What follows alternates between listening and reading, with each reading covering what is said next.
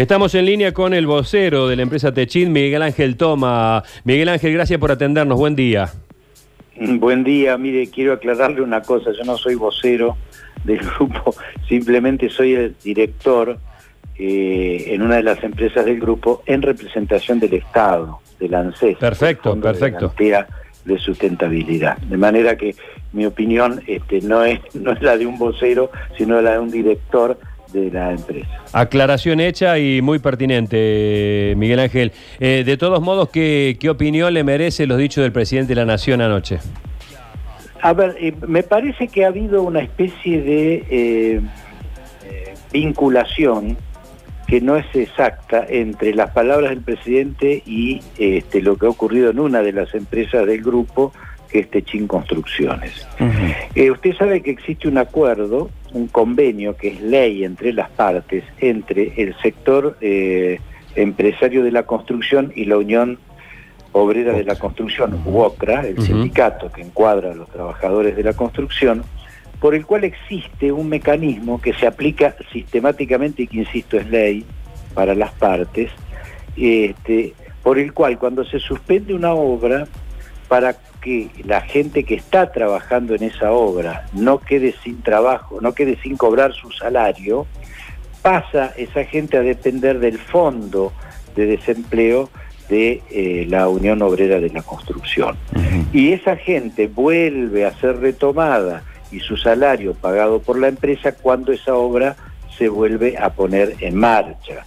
Este es un mecanismo muy inteligente que ojalá tuviera muchos más gremios, por el cual se protege al trabajador frente a cualquier situación como esta, en el caso que estamos viviendo hoy a través de la cuarentena, donde lo que no son actividades esenciales se suspenden precisamente para preservar la salud. Entonces queda claro que acá no ha habido ningún despido, sino que se ha aplicado el mecanismo que la ley obliga a aplicar, que ante la suspensión de una obra, esa gente deja de cobrar por parte de la empresa hasta tanto se reanude la obra y pasa a tener garantizado su ingreso a través de ese fondo de desempleo.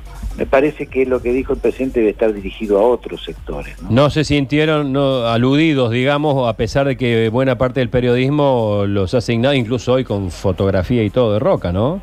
Sí, me llama la atención lo que usted acaba de decir, es cierto. Más que una situación del presidente, pareciera ser que ha habido alguna referencia o alguna actitud de querer centralizar el problema ahí, pero me parece que no es exactamente esa la cuestión, ¿no? Por lo que acabo de señalar, precisamente. Toma, ¿cómo le va? Buen día, Luchi Báñez le saluda. Usted aquí efectivamente hace alusión a una ley que existe y que salva de alguna manera el salario del trabajador. Estamos en un momento totalmente diferente, un escenario distinto, y lo que aparece, a ver, y usted me va a corregir, a lo mejor fue una mala interpretación, que esta ley termina también salvando a la empresa, cosa que no ocurre con otras pequeñas, medianas empresas que tengan esta posibilidad. No, sí, todas las empresas vinculadas a la construcción, sean pequeñas, medianas o grandes, están incluidas en esta ley, ¿eh? Cuando están construyendo, por ejemplo, para cualquier persona, para un privado, lo que sea. Todo lo que está encuadrado dentro del convenio colectivo de la UOCRA tiene esta... Distinta es la situación... Y la UOCRA se hace cargo, la UOCRA se hace cargo de los sueldos de todas estas personas que quedan sin trabajo. No, pero hay un fondo que se va constituyendo en situaciones normales, donde hay aporte empresario, esto que quede claro, bien.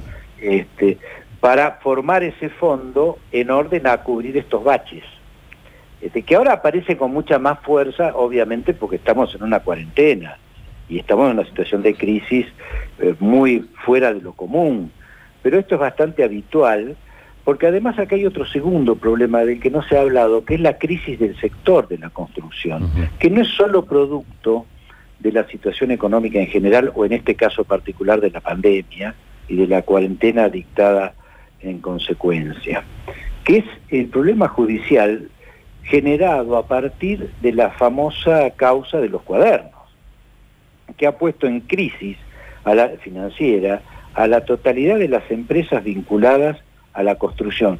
Precisamente Techín no es una de ellas, no está involucrada en la causa de los cuadernos en el mismo sentido que están otras. Por lo tanto, se le suma a la situación general, digamos, producto de la pandemia, una situación particular del sector de la construcción, ¿sí?, que está vinculado a la crisis que ha sufrido precisamente por las derivaciones judiciales de la causa de los cuadernos. O sea, es una situación realmente muy compleja la que se está viviendo. Toma, con ese fondo que está establecido, ¿se habla de porcentaje del salario que se le paga a ese trabajador o se trata de cumplir con el 100% del salario a pesar de que no esté trabajando? No, es un porcentaje que le garantiza un ingreso mínimo, lo cual es fundamental en este momento, porque, a ver, cuando se está en cuarentena, lo sustancial, convengamos, esto para mí es central, es garantizar la posibilidad de la alimentación de la gente y el acceso a los elementos mínimos esenciales para la subsistencia. Es lo que está haciendo el Estado con los monotributistas de las categorías A y B, ¿no es cierto? No está garantizado. Un monotributista de categoría A, pongamos un albañil, ¿no es cierto?, que trabaja como cuenta propista, o sea, no está dentro de... no es un afiliado a la UOCRA, digamos, ¿no? Gana aproximadamente 30.000 pesos por mes, esto es lo que... Sin embargo, el gobierno le ha dado 10.000 y ha hecho muy bien en darle 10.000, porque eso le garantiza al menos, y hasta tanto la situación que se resuelva, la garantía de que al menos pueda alimentarse y alimentar a su familia, al menos un tiempo determinado. Claro. Después habrá que ver cómo sigue la cuestión. Entonces, es cierto, no se puede cubrir, y el Estado tampoco puede hacerlo, el 100%, pero sí garantiza un mínimo ingreso que por sobre todas las cosas busca la preservación de la paz social, ¿no? Y a mí me parece que esto es muy importante señalarlo. Perfecto, muy bien. Miguel Ángel Toma, gracias por este contacto, un abrazo fuerte. Gracias a ustedes, un abrazo.